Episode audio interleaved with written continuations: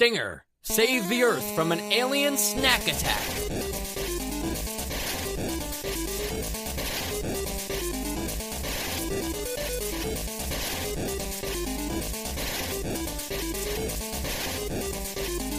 And welcome to Nostalgia, a chronological exploration of every NES game released in North America. I'm Mike. I'm Joe. And I'm Sean. Guys, we got a fun one today. Uh, Stinger on the NES, because that's all we ever do. I never really say the console. I usually just say the game. On the PS2. right. I got, I've been playing so much uh, Kingdom Hearts 3 on PS4. You have to see, you always have to say the game and then the console going forward. right. You're really late to the game with that one, aren't you? Yeah, Mike? well, you know, uh, it's no secret to a lot of people that we publish. Uh, that game the came out three years ago. Honestly, probably right. Like knowing how Uh, what are we like? We Uh, can we say how many episodes ahead we are? we're many We're episodes. like ahead. 20? 20, yeah, for sure. 50, 100? But- yeah, but also these are old games. They're not gonna not. Right. They're not Yeah. gonna change their relevancy. No, I They think might. it's like the, the window is closing for Stinger. In 2019, it wasn't an essential game, but it might be in 2020. You know, like that's people are gonna want to re-review on Mighty Bomb Jack. like that wasn't fair. They recorded that episode in 2018. anyway, guys, we're talking about Stinger, which is the second game in the long-running quirky shooter series, uh, TwinBee. Now, did you guys know that this was a sequel? No. I had no idea. Well, it's good that you didn't know that because that sequel, I would have accused you of like looking at Wikipedia had you have known that. Don't we all though? Like, sh- shouldn't we? I know. Well, that's the joke, but um, but yeah, TwinBee is a, a series from Konami uh, that started in the arcade, got a Famicom only release uh, for the first game, and then went uh, under the TwinBee name in Japan as well for this game in Japan for 1986 before coming to America. This is the only game in the entire TwinBee series that com- comes to America, and it doesn't even get the name TwinBee in it. Well, I think they. I think it's a cooler name. Like it's it's more uh, it's more awesome. Stinger. And uh, I think they picked the right game to port to, to or or to uh, localize. Okay, I- I'd love to hear more about that later. Joe, any thoughts on this whole like TwinBee thing? I mean, not not so much. I, I, I didn't play the original TwinBee, but I'm interested to see what what is different from it in this. But uh, but otherwise, I yeah, going into it without knowing it's a sequel, it doesn't feel like a sequel. It This- doesn't. yeah, this is the first time we're playing a sequel uh, of any kind on the NES, and we don't even know that it's a sequel. Well, I mean, yeah, this, this game uh, they weren't going to throw us into the middle of some Yeah, like convoluted, some story or Hideo anything. Kojima sort Right, of thing. So right. I think Yeah. we're okay. Konami Kojima, so Yeah. it could happen. And also, uh, I you know we have to talk about the fact that Konami made this game, and they're back at it with another shmup because we had Gradius Yeah. from them, which we all unanimously loved. Uh, I still love Gradius. I haven't changed my feelings for that one at all. But um, maybe we could just talk a little bit for those who didn't hear the Gradius episode at length. Just maybe a little recap of why we liked Gradius so much. uh, it had a lot of polish. It it felt faster than like the uh, console seemed to allow. It felt like not quite a next gen game, but it felt like something more uh, not futuristic, but you know what I mean. Yeah, no, there was a lot more mechanics than we had been used Right. to in, Yeah. in a game. It was deeper. It had uh, it had like a consistent tone throughout the whole game. It was it was just a fun game. Joe, anything to add? Yeah, I mean, I think just on top on top of it, like looking polished, like actually visually looking polished. It was also just like the gameplay mechanics were, I, I think, just deeper than anything we've played so far. I mean, I, I think I'm just kind of repeating what Sean No, said. yeah, but- and I, I think it also comes down to just player choice. I think that like there there was a there was the first time ever where you could be like, oh no, I'm I'm gonna do this instead. I'm gonna save up for this power up instead of this power up, and you know that, I think that you know we all voted Gradius as an essential game, and I'm sure everybody's anxious to see how we're gonna vote for Stinger. But before we talk about voting at all, we need to talk about um The our- game. yeah, the game at all. So let's get into our first impressions for Stinger. Uh, who wants to go first? I go first. All right, Joe, Um, what do you got? Well, my, my very initial impression was that the art looked really clean and neat, but it something about this art style. I think I've mentioned this before. Makes me feel like it's a children's game, like a little kid's game, and I think it's just association with. I think we we talked about like like Leapfrog or one of those like one of those like handheld like preschool games that like you know what I'm talking about. I remember yeah. those Yeah, and it's got yeah. like that style or like some kind of browser game, um, but it doesn't feel like one of those games. but I think for somebody like myself that doesn't really isn't a big fan of these kind of like shmups, I had a lot of fun with this. I thought this was like, you know, jumping right into it. I was like, oh, this is this is more than what I thought it was going to be as just like a regular shoot 'em up. Yeah, and the and the childish thing, it doesn't help when like you're fighting like hangers. Right. Yeah. well, and, uh, definitely, and it's the like boss yeah. is a watermelon. It, know? it definitely kind of comes to that, like that that childish thing is like sort of a, a quirky little style that they're deliberately doing. It's, Oh, you know, abso- so and that kind of makes it fun. I think that's a that's a TwinBee thing in general, guys. Just so that everybody knows, it's they were always going for a cartoon like approach with that one as opposed to Gradius because they do have to be like two separate things, right? Right. You can't have like TwinBee is just uh, the horizontal version of Gradius, like or the vertical version of Gradius, because that doesn't you know that's not enough. Mhm. Uh, Sean, first impressions? Uh, when I looked ahead uh, to see what we'd be playing uh, this month, uh, I saw Stinger, and I, you know, I looked at the Wikipedia page, and I looked at some screenshots, and I'm like, great, another piece of shovelware that I'm just not gonna care about, and I'm gonna play it for a half hour so I can, I can like at least get a, a feel for how I'm gonna shit on this game. And uh, then I played it, and I didn't stop playing it for several hours, and I again, like we talked about this with Gradius, but I'm also not a fan of shmups in general. But I think that there's just so much going on. Like there, there are just the mechanics are used uh, in such a creative way that like you can you can just have fun with this for a long time. And I think that with Gradius, like the reputation sort of preceded it, whereas with Stinger, it just caught me completely by surprise. I'm gonna echo those thoughts completely. Uh, I didn't know until I started up the game that this was a Konami thing, and I didn't know about the TwinBee thing either. Uh, I had heard TwinBee referenced a lot because I think it is big in Japan. Uh, we'll go into the whole franchise later in the show. We always cover that stuff, but I think for me, what caught what caught my eye was actually that cartoon stuff. Like I started noticing, like the enemies are actually like household objects or or donuts or Yeah. like you know like like really weird things and I think I was like enjoying myself. And then uh, once I got to the first boss, I was like, "Oh, this is actually like It's like a bullet hell. yeah, yeah." And it's also like it's a creative style for like a boss. It doesn't Yeah. feel like I, I don't feel as you know. Remember in Gradius, we always said that the death felt earned, but I definitely felt it was a challenging game. I think uh, Stinger right off the bat felt too easy for me, and then like was good about teaching me like how to get better at the game as each level got harder. Yeah, because it does get harder. It does get harder, absolutely. Uh, okay, cool. So let's just talk real fast how to play. And I don't mean like actually like don't read me the manual or anything like that, but j- just a, little bit about Stinger uh, as, a horizontal and vertical shmup because it, it does both styles. You know, we've had 1942, which was vertical, and we've had Gradius, which was horizontal. So this one kind of has a little bit of both.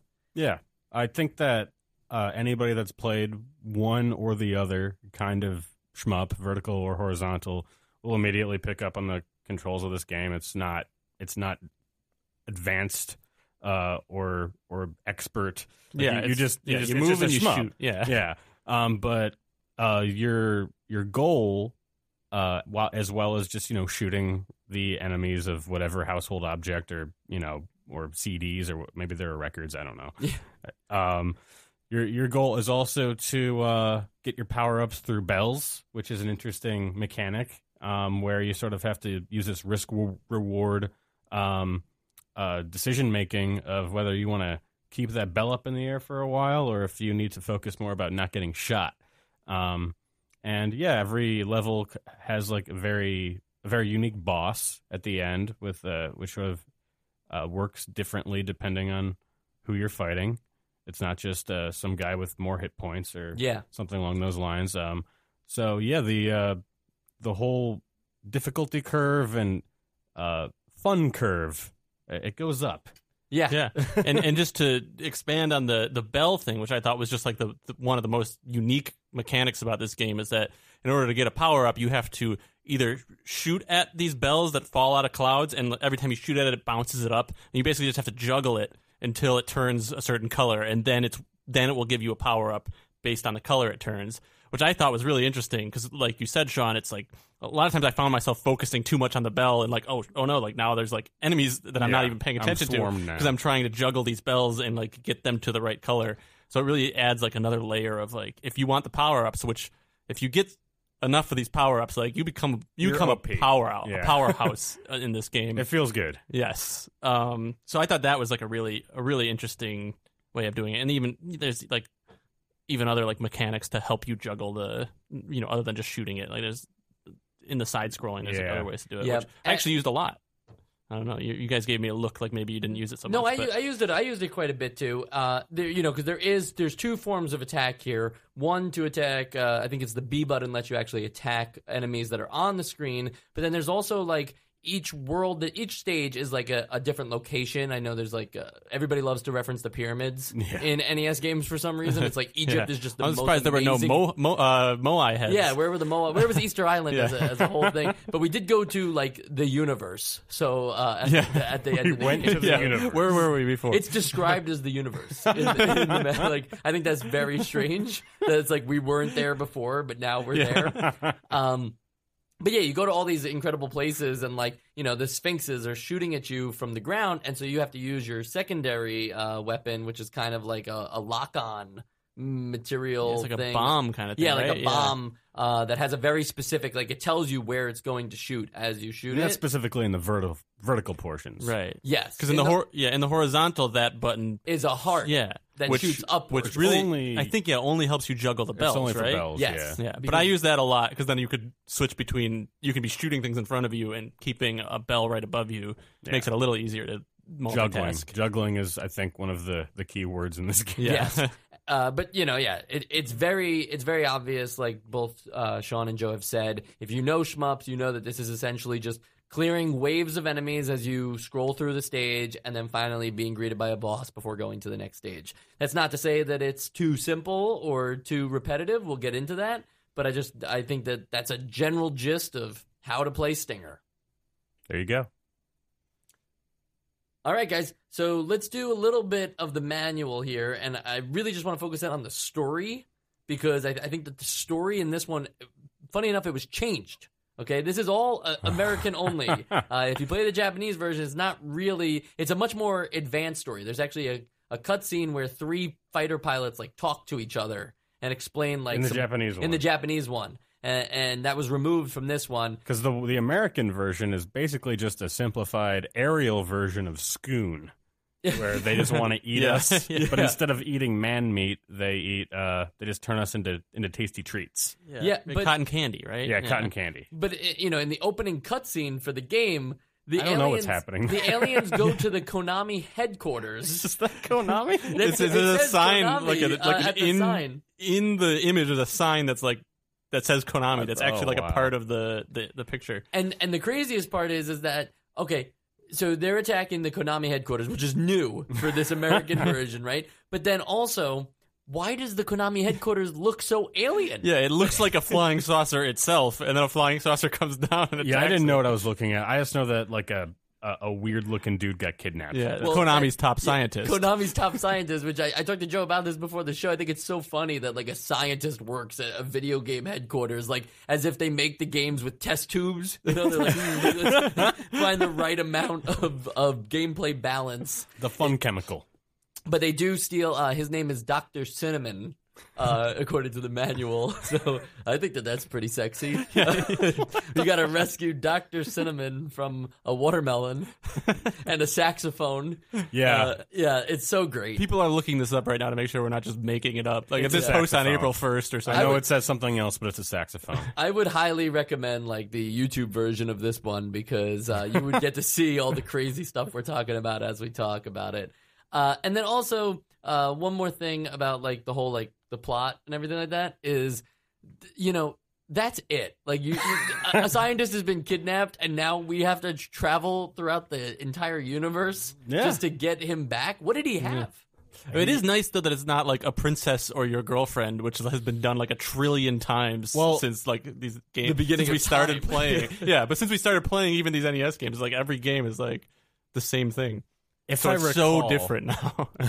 If I recall correctly, I believe that they were trying to zap a recipe out of his head. Okay, Uh, that would make sense. He's Doctor Cinnamon. Yeah. Uh, to, to you know to turn the earth into cotton candy. Why does he have that recipe? I don't know, but it's in his head, and they need to Hmm. zap it out. Right, of I think course, that's the word they used. Yeah, I think I have here just a little. They're, they're called the Attack-ons, are the aliens, um, and they're scheming to zap the professor's brain, retrieving his secret bionuclear sweetener formula. There it is. There it is. So it's a little, it's a little Gradius meets Burger Time. I think a lot of the like the localization teams in these early NES games just had to be, you know, having just having the time of their lives. Just like I'm gonna, I'm Yeah. gonna call them the attack-ons. Yeah. and the bionuclear something shit, man. yeah, yeah. Oh my gosh, yeah, it's it's true. I, I think it's funny that the Japanese one just had a totally different story, and they were like, "Screw it." yeah. Let them do what they need to do. There's got to be a reason hangers are in this game. okay, that's the story. We're not going to do any more on that.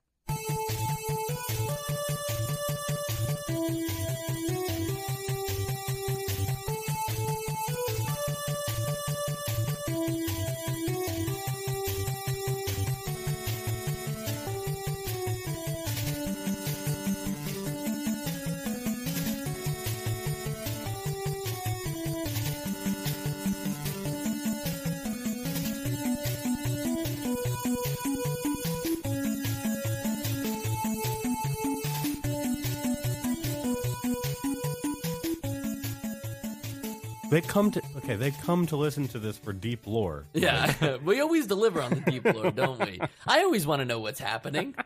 Uh, and and speaking of happening, uh, you know they don't waste any time. The uh, gameplay goes right into the horizontal shmup is the first one.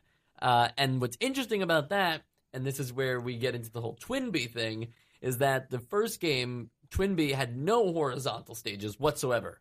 Twinbee was a vertical shmup through and through. That's the made. That's what made it the difference between Gradius. Now you have, you know, this horizontal stage where you have to juggle the bells in front of you while also, you know, attacking the enemies. But it doesn't feel as um, it doesn't feel as polished to me No. as the vertical stages. But let's just. oh, I I like the the horizontal stages more. Oh, you like the horizontal stages more? Yeah. Okay, we'll talk about that a little later. Let's just talk about the horizontal stages in general. Since you like them, maybe you tell me a little bit about, uh, you know, what what was it? What was pleasing about going through the horizontal stages? Well, I think that the horizontal stages have a One thing I will say about this game in general is it, it doesn't have as much polish as Gradius, and we're, we, this is going to come up at You might as well say it anytime, now. so I may as well say it now. Like this is a more. uh It's not more jank. It just looks more sketched, m- more like a sketch instead of like a finished, uh, a, a finished piece, um, than Gradius. But one thing I'll say is that I did like the art more in the side-scrolling portions where th- there's like a horizon and you know it just it was more pleasing to the eye for me. Um, You said in Gradius? I'm comparing the the sort of art style in within Stinger of the side-scrolling portions to the vertical scrolling portions. Gotcha. Um, but yeah, the fact that you get to see like the pyramids in the side-scrolling ones, and again, uh, for some reason, every city in these NES games is just littered with gigantic crosses.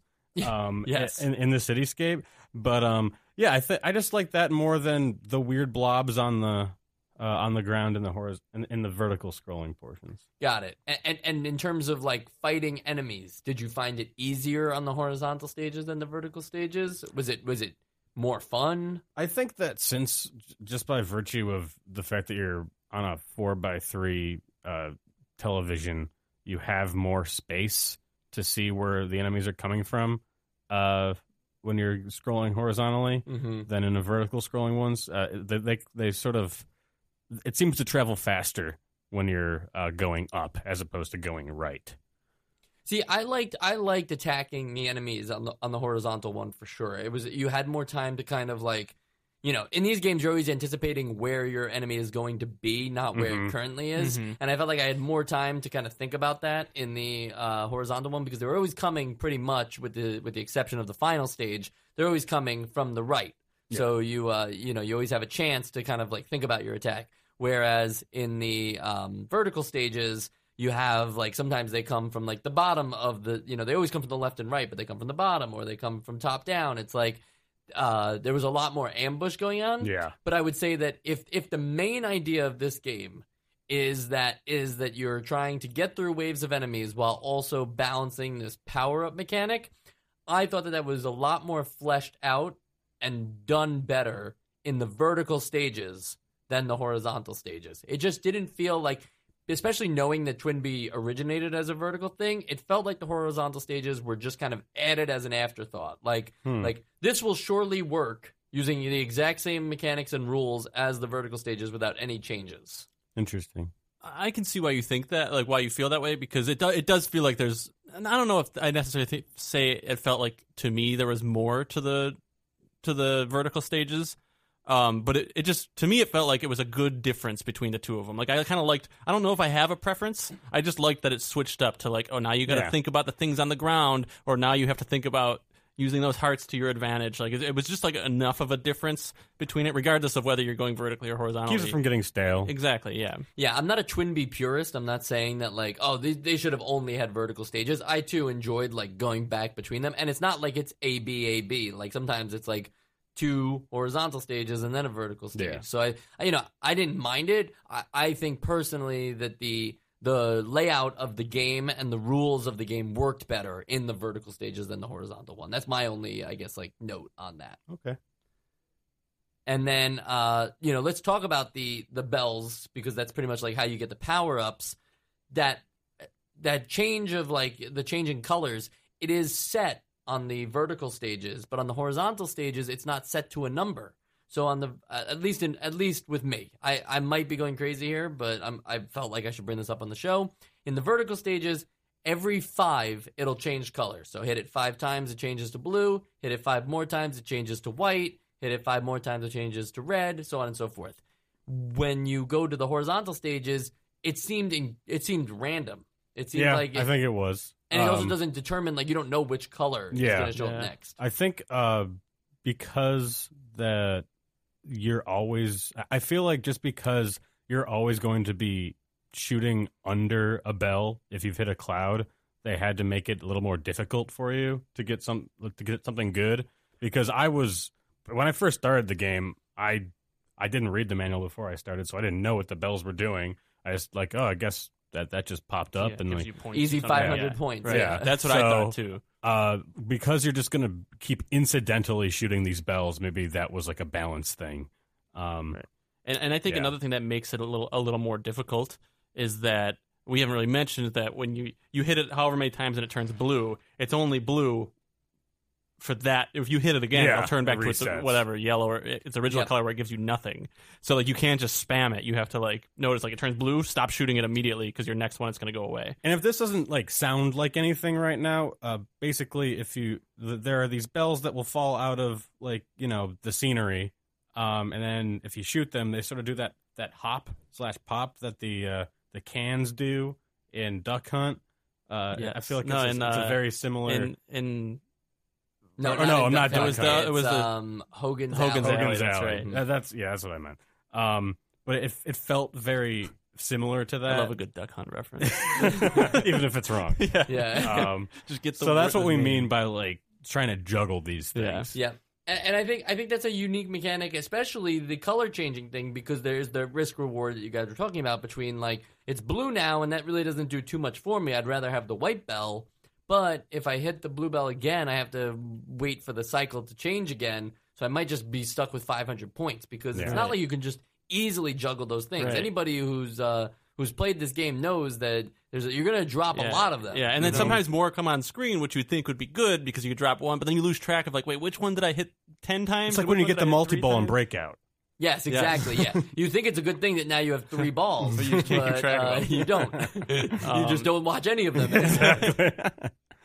and and I just wanted to talk about the enemies for uh, a hot minute here because they start off like we talked about. Uh, there's some donuts and like some fruit and stuff at the beginning. The second stage has like normal stuff like turtles and jellyfish. That's normal, I guess. Yeah, and then like no, but then the third stage it just gets out of control. It's there's a shoe that, Yeah. that chomps on you, and there's there's a uh, a pair of scissors, but like those those like scissors that you use outside. to- Scissors aren't the hedge clippers, scissors or hedge clippers are inherently intimidating. So and and then my favorites, uh, hanger, which is just a hanger, and then also like what I have to imagine is a shower head with water actually coming out of it.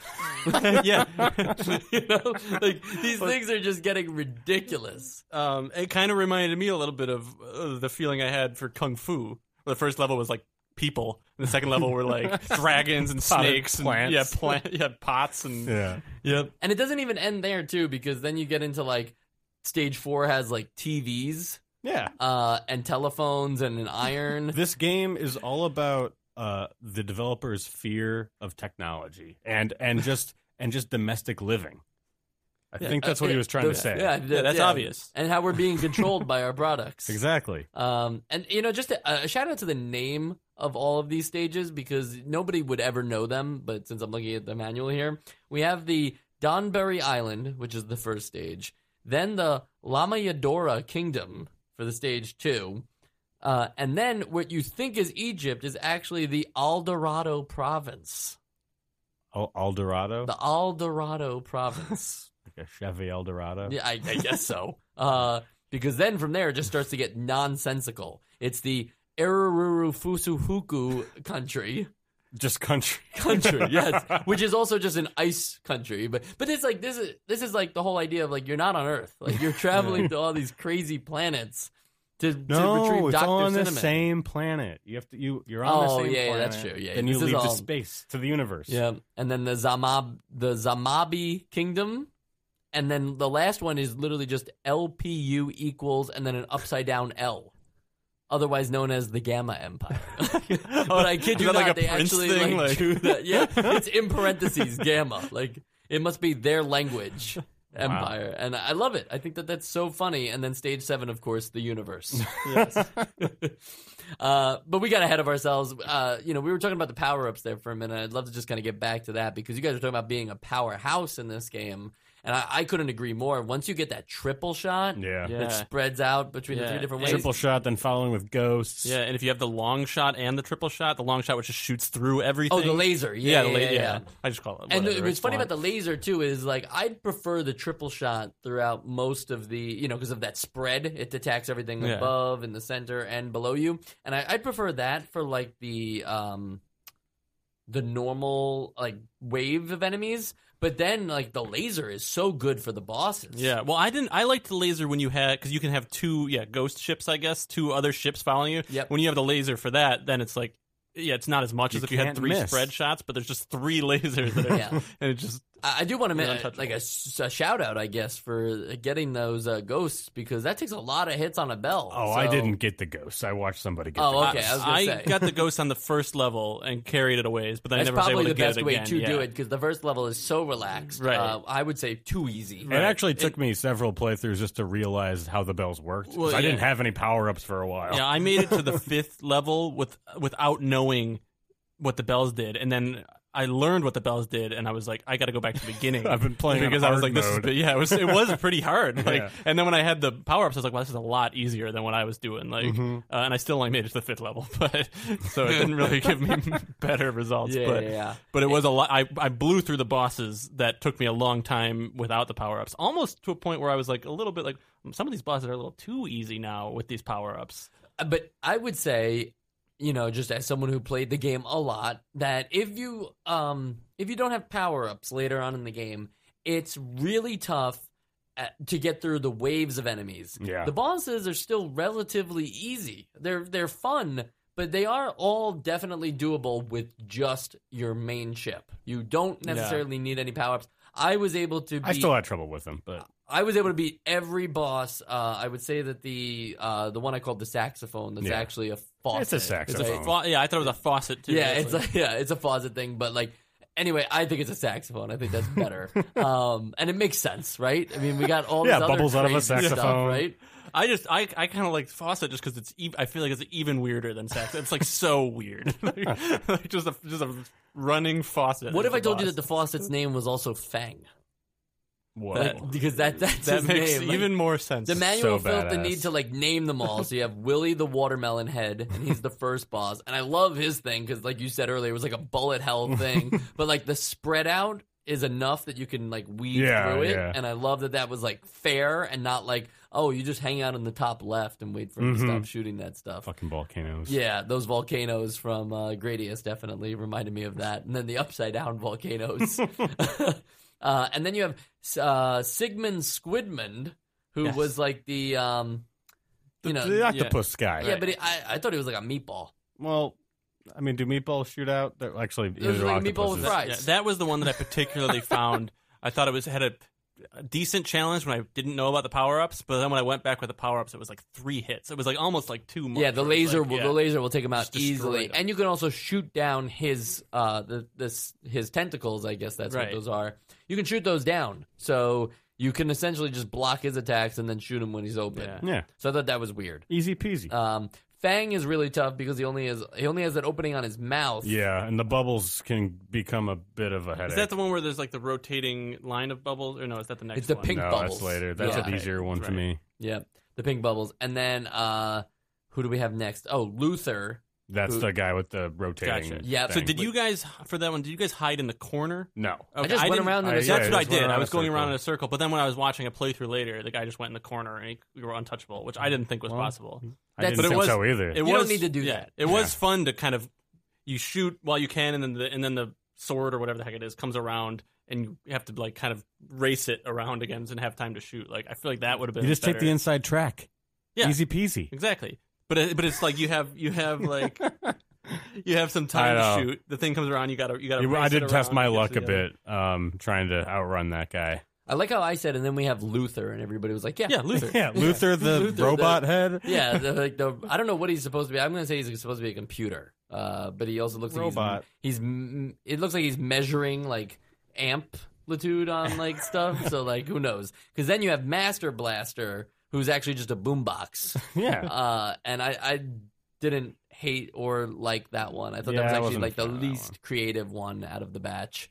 Uh, and you had then to hit him in the speakers. yeah, you have to hit him in the speakers, uh, where it hurts, of Yeah, course, you know. exactly. Um, and then Solar B Three Eyes, which was that sun, and I thought that was so random. It's like we had so many cool bosses, Yeah, and now we have like, the sun, but he's completely avoidable. Yeah. He just goes up and down. you just can always over you can always side. get his little projectiles if you just move over to the left while he's farther away, and then you come back and shoot him in the face. I thought he should have done something a little more, um, a little more like dangerous, like move around in like a circle, like the other guy did, Mhm. or uh, Luther. Uh, you know, like I thought something should have happened there, Our but boy it was Luther. it was disappointing that that stage is so hard, and he's just a, a pretty easy boss at the end of it. And I think it's just a theme in general for this game is that the bosses are pretty easy, but I like them all. Yeah, they're all yeah, very they're well um, designed. Yeah, they're unique. That they're, they they make you play the game differently. And uh, last but not least, we have the um, the attack on Emperor, who is like a A disguised dragon? Yeah, he's like a yeah, he's a dragon who's essentially like his power is homing attack. He just uh, Yeah. he just reaches out for you. He tries to eat the ship alive. I honestly, I, I beat him. I beat him after a very long time. I I couldn't get through this guy for a very long time uh, because I couldn't. I didn't know like at what point do I turn or like I, I kept making this S shape and kept getting eaten. Like how, how did you guys fare with him? I, I think what was it what was interesting was I didn't realize that he was homing at me at first. I think that took like a death and a half to realize. And then I and then I also after finding that out, all of a sudden I was like, but I'm never going to be able to shoot him unless he comes back to the right Exactly. side. For for those who have a hard time imagining it, you have this snake-like creature who comes in from the right side. You can you have to aim for his head. You get maybe a few shots, and then he's like on the screen, just kind of Yeah. chasing you. Eighty percent of the time is going to be behind the direction that you're shooting. So the only way to really get about him is to kind of start in the right and then drift over to the left, trick him so that he goes to the left side of the screen and then comes out the other end, the right end. Yeah. And so uh, I think that it's not an incredibly hard final boss by any means. Uh, It's hard but for me. No, no, no. Uh, meaning like it just takes a lot of patience, a lot of strategy. It's something that like I don't think that we have necessarily. I like have I think no a lot of strategy. a lot of times I like to just rush in on things. I'm, I'm Mhm. a big fan of press X to win. I Yeah. love to just like just beat things to a to a pulp and not really think about like oh and my defensive strategy is this and I'm going to equip these things because I need this. It's like no, I'm just going to attack him till he dies. You must be really bad at Smash. Um, excuse you. I don't have strategy, Mister Mike. Oh. Yeah, I don't know. I think I'm pretty good at Smash Brothers. Uh, anyway, I, I think that, that that that was like for me that was the thing, but I was able to beat him, so I'm pretty proud of myself. Yeah. Joe. Well, like I said, I only got to level five. Okay. But when after when I watched some like footage of it, I kind of realized like oh like I was actually I was pretty close to the end. I, I just figured there was a lot more to it, which is why I stopped. But um, so I I didn't face him, so I don't, I don't know what it's like to face him. But I do want to say that uh, even though I did, I didn't move on, you get continues in this game, so you you can take your time and you can. Yeah. Die and keep going and whatever. Play it whatever. at your It's- own it's- pace. I feel like a lot of games haven't done that for us yet. So Remember when that used to be a big thing for us? I mean, like we're you know we're like Finally continues. yeah, Yeah. we're so many in we're in so many episodes now, but early on that was like a make or break feature for a game was like where does it let you continue Right. from? Does it Yeah. start you over from the very beginning? And now it's like we're barely like we're how many minutes are we into this episode and we're just finally talking about it. Right. But I I, think that still think the- I still think we're going to be playing a lot that don't have continues. Coming Up. Absolutely. It's going to be frustrating. Yeah, but I thought this was yeah that was great because uh you know I'm not gonna pretend like I did it all in one shot. I Yeah. I abused continues uh like crazy, and I also uh, you know if I'm being honest I abused the juggling system too. I really j- I really made sure that I was getting the best power ups as soon as I could, and I didn't mind dying because I knew that I would just be able to continue Yeah, right from right. where I left off.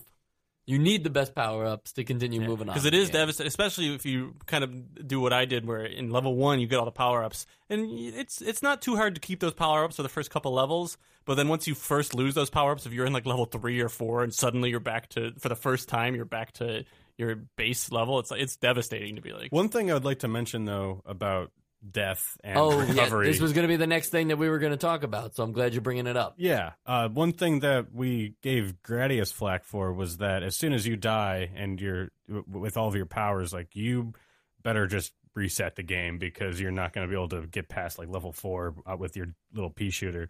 Um, but with this game, you do have a recovery mechanic.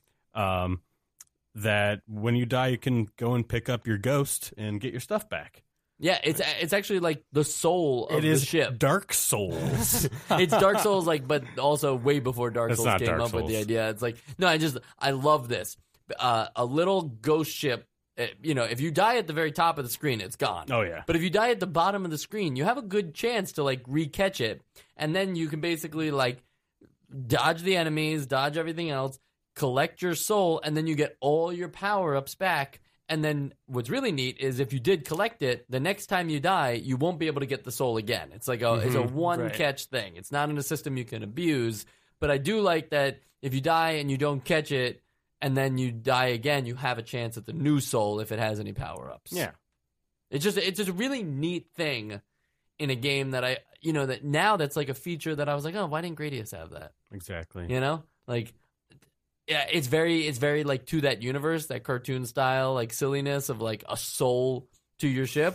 but I, I I just I was really blown away by that, and I'm I'm kind of surprised it took us this long to talk about it, but I'm uh, glad we got it in there. a lot of things about this game. This might be a little going on a tangent, but a lot of things about this game oddly remind me of Cuphead. Okay, I mean the, the the the the weird bosses, both in design and in like the way you fight them. And this, I didn't even think of that, but yeah, the soul thing when when you're playing two player in Cuphead, same thing happens where your your partner has to grab your soul to like bring you back down. Absolutely, And yeah. there's a lot of there's just like I'm as we're going, I'm like finding more and more things that like make that remind me of it. and it is it is a cartoony Yeah, the art style in the general. Yeah.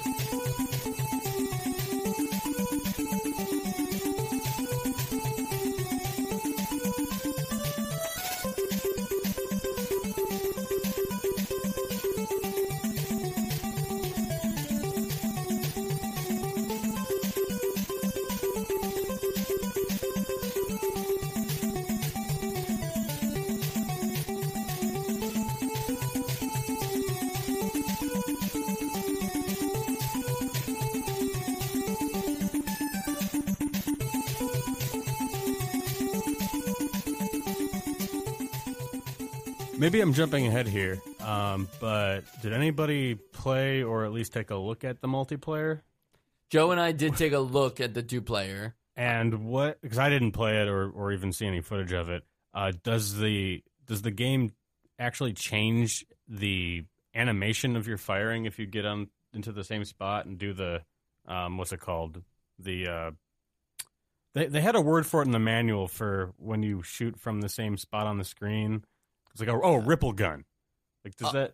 You know, we did Yeah. see that. I yeah. What was you Because talking we, about? 'cause we had a broken controller, so we did not get yeah, very it didn't far. work that just- well. But, but- but are you talking about it's like a special attack for only for two players? Or yeah, I think if you if you combine your strength and, Yeah. go, and go into the We- same spot on the it was screen, a big explosion. Yeah, Is it that the ripple attack? Yeah, I guess Okay. that's what it was, A- and it cleared out a whole wave of enemies. That's really cool to see.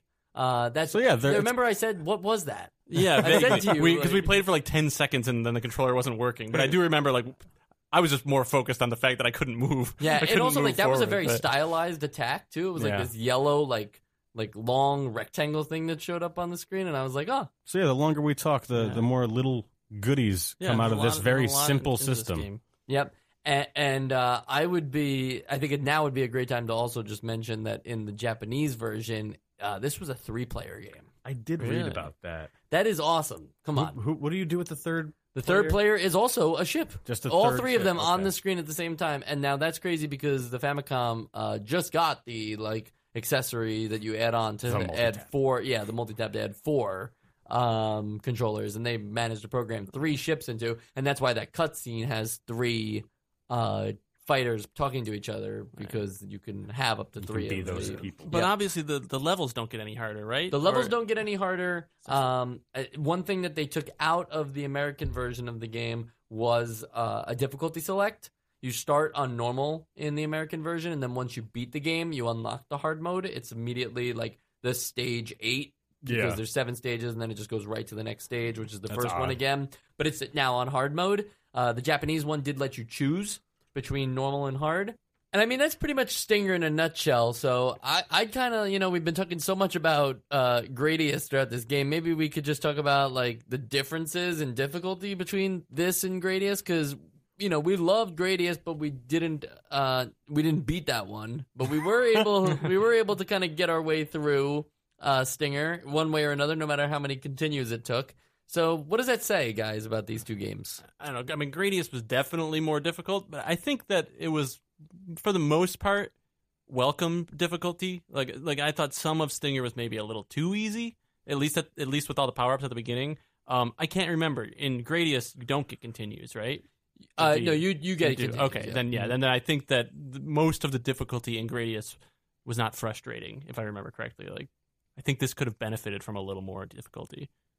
I think that um, the the fact that both these games have continues makes both of their uh, inherent difficulty easier to swallow because even this game, just we keep saying that it's it's easy, but that's only in comparison to Gradius. Right? Yeah, definitely. It But- definitely it would be a lot harder if you couldn't continue. Yeah, these these games would be maddening if you couldn't continue. Um, but I think that you know, I think that they're not equal, but they both have enough difficulty for it to be a challenge and fun at the same time. Yeah, and I, I don't really have much to add there. Uh, I definitely think that these two games are held together because it's both Konami, it's both around that same time. It's kind of like for the NES at least, it's our standard for shmup. Uh, you know, Capcom came out with 1942, but we didn't necessarily like love that one. And I think maybe that's because it had something to do with being like trying to ground itself more in reality, while these had like fun Yeah, th- with with the idea. I hated 1942. Okay, that's totally fine to, to hate on 1942. But uh, I think I think if you're asking me to choose between the two, I think thankfully there's enough difference between them. Uh, you know, even and that's impressive from a developer standpoint too. That it's not like Konami made Gradius and then uh, Data East comes out with uh, with Stinger. You Yeah. know, like it's it's interesting that the same company is able to make two games that are, are pretty different from each other in the respect that I would say like, well, some people are gonna like Gradius more and some people are gonna like Stinger more. Mm-hmm. You know, you're definitely gonna need to be a fan on some level uh, of like the idea of like a shooter that gets like punishingly hard Yeah. uh, towards the end of it because that, that puts off a lot of people. Those bullet hell games, and I don't think that either one of these becomes like the level of like Ikaruga No. does No, those uh, are today. parodies of themselves. Yeah, exactly. But uh, but I definitely think like later later stages will kind of make you uh, yearn for stage one, the one that we've been talking about. Like, why is stage one so easy? It's like just chill, man. Yeah. Like, like isn't Learn it nice that you get a nice break? Yeah. uh, and that's all I have to say about the difficulty. Uh, One thing I will also say about the difficulty, not in comparison to Gradius, but something that I think was a good quality of life uh, feature was once the level's over, you get a rest period uh, before uh, you go into the boss. Like you can put the controller down for a second, loosen up the your joints. Yeah. and, then have a seizure. I And was then just have going a to say that because we've had some seizure-inducing things in some of these games, but this was like I not I kid you not. When it would get to the point where the, that slowdown happens, I turn around, I look away. I'm not even kidding because I can't handle how quickly these flashing lights come at you. I turn around and watch the shadows on my wall flash until those and then you imagine it happening on like a CRT, Yeah, you know, yeah, like, yeah, like, an- like a big one back in the day, and it, the kids like writing up on the Yeah. screen. And It's very similar, not very similar. Uh, it, it's similar to me only because I've been playing it recently. But uh, the game Thumper, uh, which is just this like f- not fury inducing. It it puts you in a sort of manic uh, Zen state, I guess, like a state of flow. Uh, it's kind of a rhythm game, right? it's a rhythm game, but it, it's also uh, it tests your endurance uh, in in terms of like how hard you can grip a controller. But every few segments of a level, they will just give you uh, like a thirty second rest period. And I think that with games with this sort of twitch needed in them, it's it's good to have that just built in. Um, but that's that's all I had to say on that. oh, okay, that was nice. I like that, and we got a chance to talk about the seizures. Yeah, I love Uh, seizing. yeah. seizing. I, I don't think anybody ever had a seizure playing this game, but I can't say that with certainty. People you never can. did. Yeah. Uh, so if you guys will humor me, I'm gonna go into the whole like uh, Deep lore. yeah, the sequels and spin-offs and other franchise-related things. I'm just gonna unplug my mic. Great. Uh, well, I'd love to hear your reactions if you don't mind. um, you know, because I think this stuff is interesting. Uh, so obviously, Stinger, as we mentioned, is part of the TwinBee line, and uh, we'll never get another one. Uh, we will never get another one in the United States. Um, Well, Mostly just because of how Konami is. and also because it never happened. Uh, TwinBee three, TwinBee three, Poco Poco Daimao uh, released uh, Daimao. Uh, I don't know why I said that weird, but I was expecting some extra vowels. Uh, that released on the Famicom in 1989. So maybe one day we'll like explore that as a bonus episode or something. See how they see if the formula got better. Uh, I didn't check that one out before the show, so that didn't happen. But TwinBee three is the last one for the Famicom, and then the TwinBee series continues on the Game Boy, the Super Nintendo, uh, the PlayStation, the Sega Saturn, Wow. but all Japan only.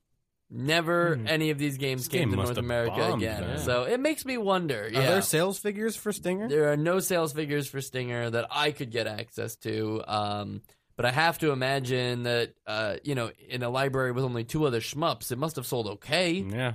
Uh, you know, especially when one of them is its own uh, company's game. Like, how bad could it have done?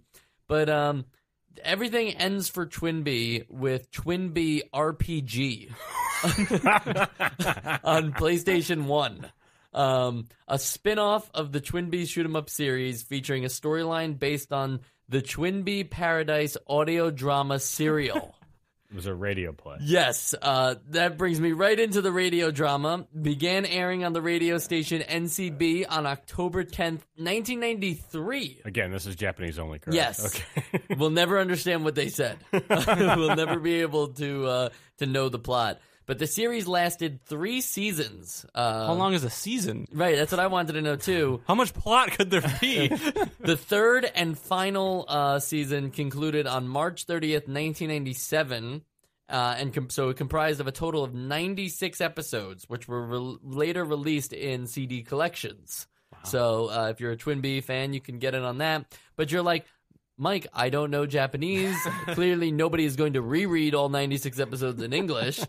But Somebody did. I heard there's an anime. Oh, Yeah, there's a TwinBee anime. you heard that right? And that makes sense, right? It's, it's so cartoony and That makes stuff. a lot more sense than a radio drama. than a radio drama, right? Because That- what's the what, what's the decision making there where you're like, oh, there's probably a lot of crossover between our like shoot 'em up game and people who want to listen to radio drama. you don't know like, Japan in the yeah, I, 90s. I, You're also, right, I yeah, know, that's yeah. got to be something that we just don't have a handle on because I I'm struggling to to to understand the concept of a '90s radio play. Right. It- was that a thing? I mean, Yeah, the masked. Um, what was who was that? Uh, no, no, that's for the 30s. But you know, like the the um, Masked Avenger, the, the Lone. Ranger. Yeah, the Lone yeah, Ranger. you go, the masked Avenger. Is that what you said? Yeah. um, the anime was interesting because we got two films. Okay, one that ties into the Super Famicom game. One And that then- crossover Yep. with Dragon Ball the- Z. No, the other one is it ties in with the OVA series. Um, and the OVA series is TwinBee Paradise. Uh, it's based on the radio drama of the same name. So if you can understand where I'm going with all this, basically we have a radio drama that had 96 episodes that then got an anime which had uh, only three episodes. uh, and then that radio drama, uh, which then became an anime, also got a film. so so there's all that going on, and then oh, there's a manga as well. So if you want to read the TwinBee manga, you can also get uh, in on that. They pushed hard with this thing. Yeah, it's uh, it- I watched an episode. Uh, it was all in Japanese. There wasn't even an English sub. Uh, but I watched an episode, and I'll tell you, it was bizarre and didn't resemble anything I could understand. Did were they fighting household objects? They the were sky? barely fighting. There was just a lot, like there was um, there was a lot of talking.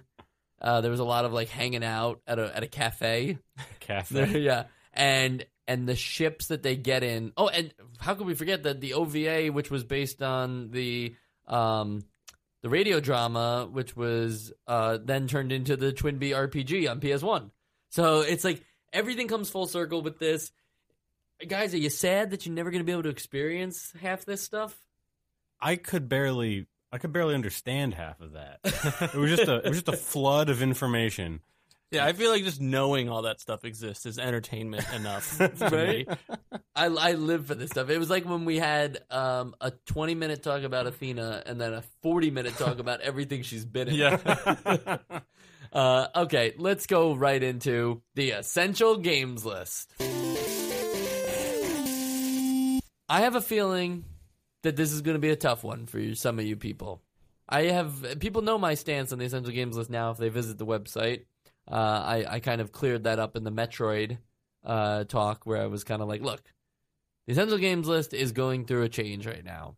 Let's make sure we don't screw it up with Stinger. So Joe, take me through it. So you mentioned that the essential games list is going through a change. And, and I think that's kind of alluding to the fact that I, I talked to Mike earlier and mentioned that I've been rethinking at least the way that I look at the essential games list. Uh, because we always say it's about what's worth playing today, but we we don't necessarily always represent it that way. Uh, sometimes sometimes that can be really tough, but I do think that when we get to the best of 87 episode, I, you know, I'm going to have uh, at least some suggestions for kind of a spring cleaning. Um, I don't think it'll I don't think it'll actually be spring, but but like I'll have some suggestions for uh, a cleaning of the essential games list. Uh, so with that in mind, this game was great, and we obviously are all very high on it, and we compared it to Gradius a lot. But I think the major difference between this and Gradius for me, which I talked about a little bit already, was the weird difficulty curve. Because as fun as I thought the power ups were and, and interesting as they were, I found that uh, you know, if I had a bunch of power ups, the game was really easy. I mean, specifically some of the boss battles that we talked about. Uh, what was it, Sigmund Squidman? So, so some of those boss battles were just a little too straightforward and too easy with the power ups. And then on the flip side, when you die and lose the power ups, the difficulty spike was so crazy that it almost made me want to start the game over just to get the power ups back. So that created a little bit of an unbalance that is ultimately why I kind of lost interest in the game and, and didn't even finish. Uh, and that's kind of what sets it apart for great from Gradius for me. And to be totally honest, I obviously really enjoyed this game, but when I stop to think about it, I can't really see myself ever playing it again. I loved playing it once, and I'm very high on it right now, so I definitely think it's a play it. Probably as close as a play it can come to being essential without exactly making it. So I think it just sort of misses the mark for me. All right, Sean. Okay. Um, I would like to preface this with uh, a statement that once again, I do not appreciate being bullied into voting the way that you want, Mike. I I I dislike this. Uh, like you know, we want this, so vote accordingly. Like I get it. I get how it's supposed to be, and I try my best. To I get it live that just so you know. This is actually what I wanted: the drama. Okay, I can't wait for this to be on every. You're just a manipulator, every Mike. gaming You're just a manipulator. because that's the thing is like everything I just said was written down, but it, now it sounds like my my opinion was colored. This whole by that thing is original scripted. thought. And the funny thing, I said a lot of that stuff to you earlier, Mike. It's true. Sean saying this whole thing is scripted was part of the script. It's actually line eighty-three. Like There's only 83. How wide, how wide is the paper? you don't get many lines, Sean. whatever. All right. So, again, uh, uh, if we're going to talk about the essential games list as a concept, in all honesty, I play more modern games than I play retro games. If the essential games list was just for, to me, like games that I would just pop on at any moment and not have a like a an asterisk that said like it's only retro games, like I there wouldn't there'd be like five that I would add total probably. Mhm. So no, I'm I'm giving I'm giving these games a bit more leeway uh, because if I'm going to have my NES, I'm going to be playing Sting- Stinger, and I think that going back into what I I sort of had prepared in my head before we started talking about the essential games list uh, in the macro level, I think that Stinger, while it is sort of the the less polished, goofy cousin of Gradius, I had I had a significant I had a significantly more amount. I had a significantly bigger amount of fun with Stinger than I did with Gradius. I still really liked Gradius, and I still think it deserves to be an essential game. And to the, the idea that, that the essential games list at this point would have two shmups on it is weird to me. Uh, that I voted for, uh, but I am voting for Stinger to be an essential game. I had a, I had a blast at this game. I played it longer than I played a lot of these games. So yeah, that's my vote. I love it. It's very interesting, and I think everything that you said.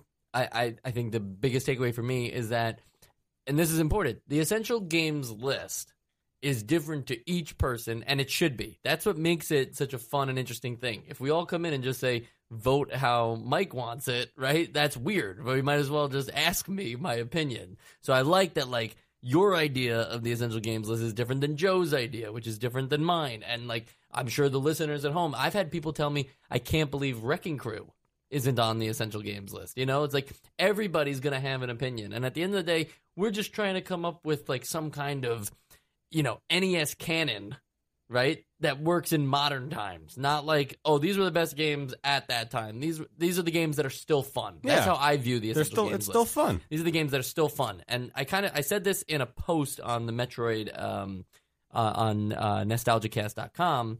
What I said was an, an essential game is a game that even though it's limited to the scope and constraints of the system it was designed for, it still brings great gameplay, tight controls, and pushes the medium forward. And if we're considering the medium here, NES, like, you know, that not like even just video games, but just like pushes the whole conversation of like what this home console experience is and with the NES, I'm going to vote yes. I'm going to put this thing on the essential games list absolutely because I think that it fits all three of those things.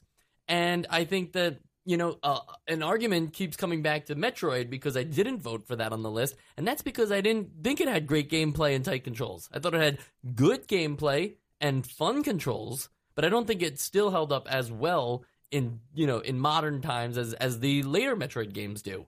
This, on the other hand, I think is like it's the right amount of like fun and cartoonish, and like the the gameplay is consistent throughout. And even though the difficulty ramps, it ramps accordingly. Stage one is is easy. Stage two is just a little tougher. It's not like all of a sudden you're just met with this wall. There's continues. The bosses are fun. They're beatable without like a, a you know a wide range of power ups. There's so much that this game is offering that I like it just as much, if not more than Gradius, but I'm going to say just as much. and I don't I don't care like how what genres get fulfilled. I I don't think at the end of like this nostalgia we have to look at like okay, so 716 games Yeah. and we never put a puzzle game on it. It's like who cares? We're never Yeah. gonna put Yeah, a puzzle. uh, It's you game- sure yeah. Tetris is gonna show up. Um, anyway, I think like that's why I'm putting this on the essential games list, and two out of three does put it on our essential games list, so it is That's it is true. up there. But I think again, this is a fluid conversation. I'm not saying that Stinger will still be on my mind two, three years from now. This could be something that because I'm experiencing it for the very first time right now, I'm really hot on it. And a game that I would have given a great review back in 1987, and I'm giving it a great review right now. Who knows if I'm going to still love it in two years after we've played a lot more? I think that's the interesting thing about anybody's Yeah. list of favorite games is like when I was a kid, nothing was taking Kingdom Hearts 2 off my number one game of all time. Now it's still a great game to me, but I don't think it's like the most polished, defined game ever. I was a kid, Yeah. you know. I Right. like different things, and you're gonna continue to like different things. Yeah. And uh, you know, Joe, you feel like I feel like you want to say something. No, well, I feel like in general, with a lot of games, like especially in the past, like I feel like I'm a lot of times more likely to give games a pass on things, and that's that's one thing that I've been kind of looking back on. Like some games that are essential, I'm like, am I ever going to play that again? Like, do I even care about this, these games? Some of these games. So I'm kind of thinking about this. Like, I did have a lot of fun playing it, but like, I mean, I'm probably never going to play this game again. Like, Yeah. unless it's like unless I'm sitting there with only like NES games. But like if I have options to play other things, this is probably not on my list. I just struggle to think of, and and maybe this is who I am as a gamer. I very rarely replay any games. Like there are very few get like like I love Metroid Prime. I love The Witcher Three. I love um, uh, Star Wars: Knights of the Old Republic. Right. Those are three games that are just like. I don't. I played them each once, and I doubt Right. I'm going back to them. Well, but I, I, I've Yeah, actually consider played those the best KOTOR a few times. I, I mean, I can be that way with games too, but this is a game that I haven't even finished. And Yeah, I'm like, I can go back and finish Yeah, it, but We're I'm like, go back I'm not. it, Yeah.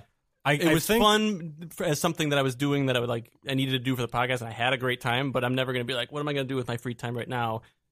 Play. Oh, finish Yeah, Yeah. right. I, I think what you're trying to say right now is hashtag impeach slalom 2019. Well, I'm saying that there will be some thoughts. There will be some thoughts in the future. Um, but you know, we we It's already, out there on I already the had I already had an excite Can we bike. get that trending, Mike? I already had an Excitebike debacle, and uh, and that was looking back on that. That was. Can we, were just delete that episode? Like, we were just blind. I think those first five episodes, Yeah. guys. If you guys want to, if listeners want to revisit them, they're a they're a joy. Okay? The first episode, ten yard fight, was recorded on one microphone with all of us shouting into. It. Was it really? I forgot. Yeah. about that. It was one microphone. right. Because uh, our audio producer Chris, uh, who's here. Uh, he showed up a little late that day, so we couldn't wait for him, and we recorded the first Oh, that's two episodes uh, on, on the Blue Yeti microphone. Don't make me sound bad. It's because I was missing my mic stand. No, I'm saying like think of I'm saying like, think about how think about how silly we were being. And We were the- just like, Chris oh, we need to record right now. Chris doesn't have a mic to defend himself. We can just say whatever, and they can't hear him. yeah.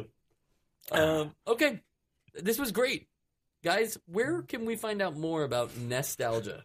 Burped into the microphone. Uh, you can I don't know if find can more information about nostalgia at E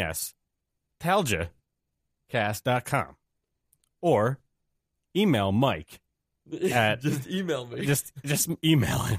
uh, at nostalgia at g nestalgiacast at gmail.com. Yes. Uh, N E S T A L G I A cast dot com. I like saying, I like spelling it out, but like, Spelling's you're- nice. It's, but it's there on the podcast. Yeah. Like, You- you're reading it right now if you're looking at your phone. Yeah. Um, but I will spell it for you every time. In fact, call me.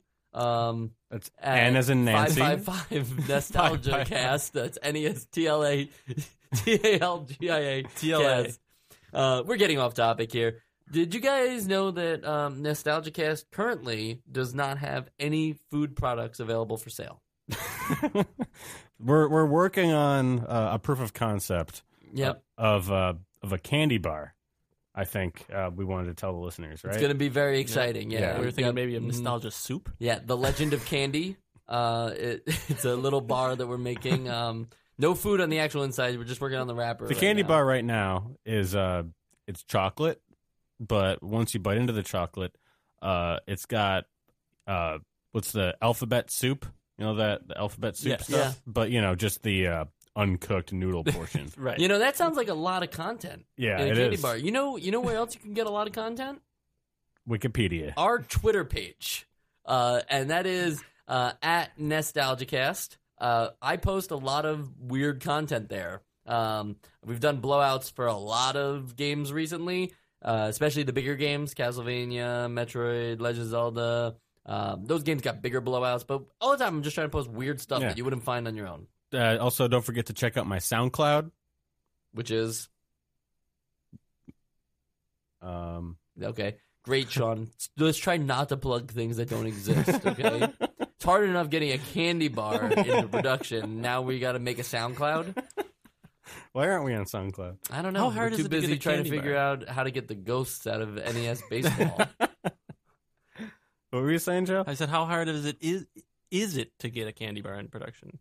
Do we know? I I will have to do some more uh, due diligence. I'm not Gotcha. sure. This feels very post showy. yeah, I think I think we're we're, we're bordering that, that topic right now. But I'll tell you right now, you don't need to like. We could start a candy bar production tomorrow. You need an oven and a tray. You know, like it sounds like it's a very easy thing to do. We're taking the, the alphabet noodle soup, we're crushing it together, and then we're pouring chocolate might be over it and heating it to un- 400 degrees. But alphabet soup's already cooked in the can, so we'd have to find somewhere we get the uncooked noodles. Or we can f- flash freeze the noodles, and because they need to be uncooked. I like it. Let's flash freeze the noodles. by the time you get it, it's going to be warm and And moist. this is just this is just a hot NES tip. Uh, if you are having trouble with the Metroids in Metroid, you can use your ice beam uh, to flash freeze them, and that's probably the only thing that'll take them down. Good one. That's just yeah. You can call the hotline five five five nostalgia cast. Uh, that's too many buttons. yeah, it's too many buttons for a phone number. But call it. See who you reach. Um, I'm Michael Esposito. You can find me on at Esposito Film on Twitter. I rarely post, but I will be talking to you soon.